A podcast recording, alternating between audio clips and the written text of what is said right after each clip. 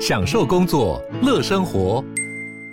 就算不在办公室，也能从容应对线上会议。HP Dragonfly 透过专业的 HP Presence 设计，内建降噪及会议快速键，搭配清晰的 Bang & Olufsen 音效，增强音讯及视讯功能。HP Dragonfly 顶级商务笔电，采用 Windows 11专业版，让您在会议中享有最佳的视觉和听觉品质。周年《美少女战士》二点五次元音乐剧四月轰动登台，四月七日到四月九日，在台北国父纪念馆，将《美少女战士》所有的梦幻与力量真实呈现给大家。购票请上 UDN 售票网。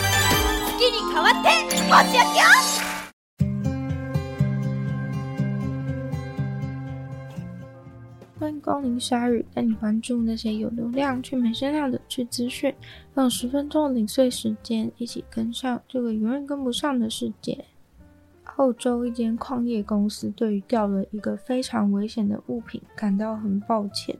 那个小小的高放射性胶囊可能掉在了一千四百公里的路径当中，简直就是大海捞针。那个胶囊应该是某个机具的一部分，可能是在运送途中从卡车上面脱落了。卡车运送到目的地之后，他们才发现那个辐射胶囊不见了。色一三七陶瓷常常是用在辐射剂当中，会发射危险的辐射量。大概等同于在一个小时之内持续接受十台 X 光机的照射的辐射，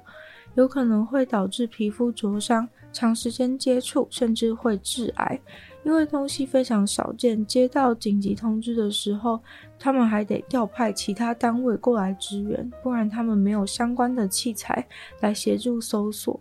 这次的事件被判定为意外事故，虽然非常的危险，但是那间公司并不会被起诉。知名 YouTuber MrBeast 做的事情总是能够超乎大家的想象，而这一次他打算出手帮助看不见的人。白内障导致人失明是很痛苦的事情。但有些人没有足够的钱可以负担白内障摘除手术，所以 MrBeast 就打算帮助一千个这种情况的人来负担他们的手术费用，拯救一千个失明的人。这个星期六才刚发布的影片，很快在星期天已经获得了三千两百万的观看次数。影片当中可以看到病人手术前和手术后的画面。除了帮助支付手术费用以外，MrBeast 还额外捐给了那些参与的患者一些现金和礼物。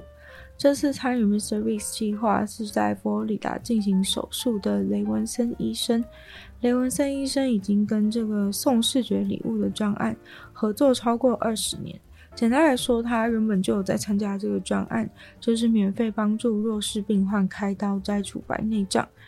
医生说，全世界有一半失明的人只需要开这个十分钟的手术，就可以重获他们的视觉。这位医生他自己也是白内障的患者，自从他自己也去做了白内障矫正的手术以后，他就觉得他想要做白内障手术来帮助其他人，因为他做完之后，他才重新发觉这个世界是多么的明亮、美丽又生动。但是呢，得了白内障的人没办法看见这样子的视野。他说他查了数据以后，感到非常的惊讶，全世界竟然有两亿的人因为没有办法进行白内障手术而近乎失明。于是他就开始进行了二十年的慈善手术，跟 MrBeast 联络上是在去年的九月。MrBeast 团队的人打电话过来表明身份，但即使 MrBeast 已经是全球知名的 YouTuber，医生他却完全没有听过他，还差点把那通电话挂掉。但是他最后非常庆幸他没有挂电话。计划开始的时候，他们打电话到了一些无家可归者的收容所，还有一些免费的慈善诊所。先列出了佛罗里达杰克森威尔地区所有需要做白内障手术但是没钱的人，他们找到了四十个需要帮助的人。雷文森医生甚至在一天之内，就从早上七点到晚上六点，把四十个人的白内障摘除手术全部都做完了。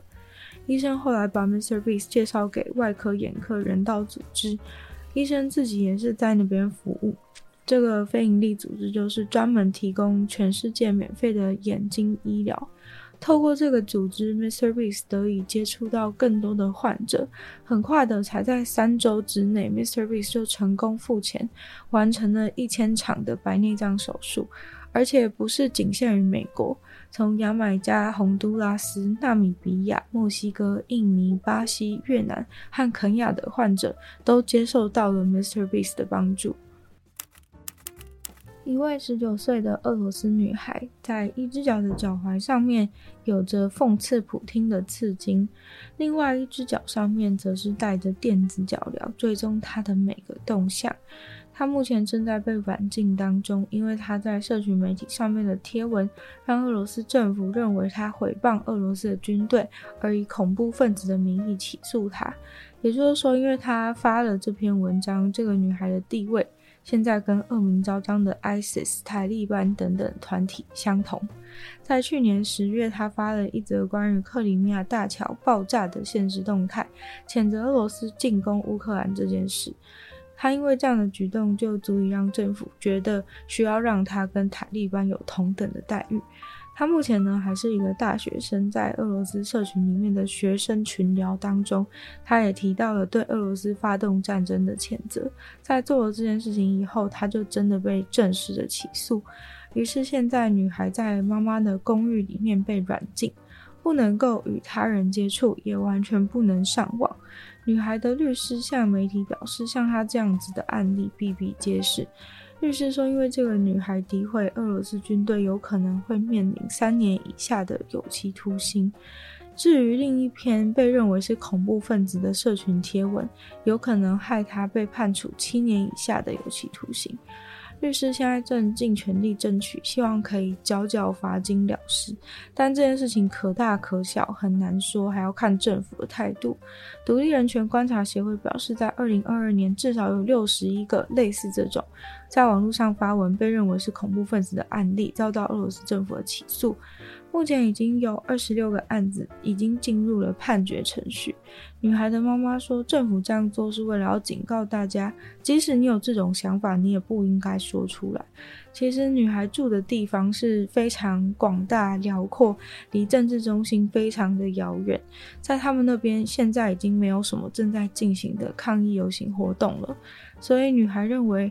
俄罗斯政府会这样子抓紧一点小事就不放，就是为了要在最初的阶段就把这种反抗的火苗给扑灭。女孩在网络上的小小发言，竟然还能够成为电视上共产党领导人在节目上大谈的素材。笑这个女孩很白痴，应该把这种人送去乌克兰东巴的前线，让他用自己的眼睛看清楚情况。女孩的妈妈表示，因为女儿非常有正义感，所以她的人生势必会很艰难。在现在的局势当中，没办法保持沉默，对政府来说就是一种原罪。警察是在去年十二月二十六日的时候破门而入，要求房内的所有人都趴下，并用大锤恐吓他们。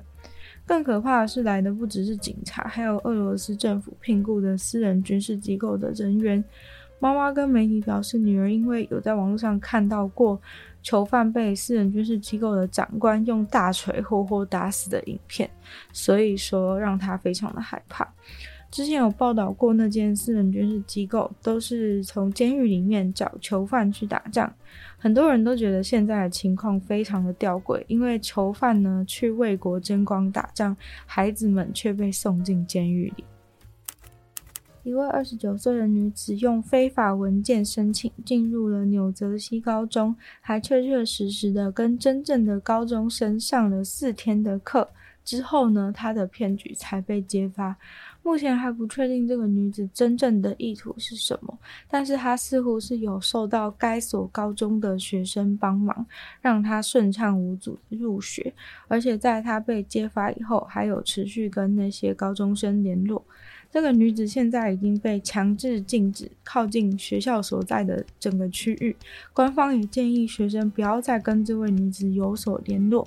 这位女子基本上就是提供了一个假的出生证明文件，在纽泽西，为了要让孩子的教育权被保障，如果是那种无人监管的青少年，会让他们立即入学，就算他们的各种文件都有所欠缺也没有关系，先来上学，再给他们三十天去申请补充需要提供的文件，这也是女子能够成功混进去的重大原因。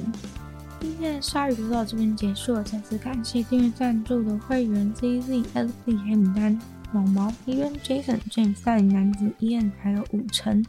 就希望大家如果喜欢鲨鱼的节目的话呢，可以多多把它分享出去，或在 Apple Podcast 帮我留星星、写下评论，对这个节目成长很有帮助。那如果有时间的话，欢迎大家去收听我的另外两个 podcast，其中一个是女友的城市鬼星批判，没有时间更长主题性内容；另外一个话是听说动物，当然就希望大家可以多多了解动物的知识。就希望鲨鱼的话可以继续在每周四跟大家相见，那么下次见喽，拜拜。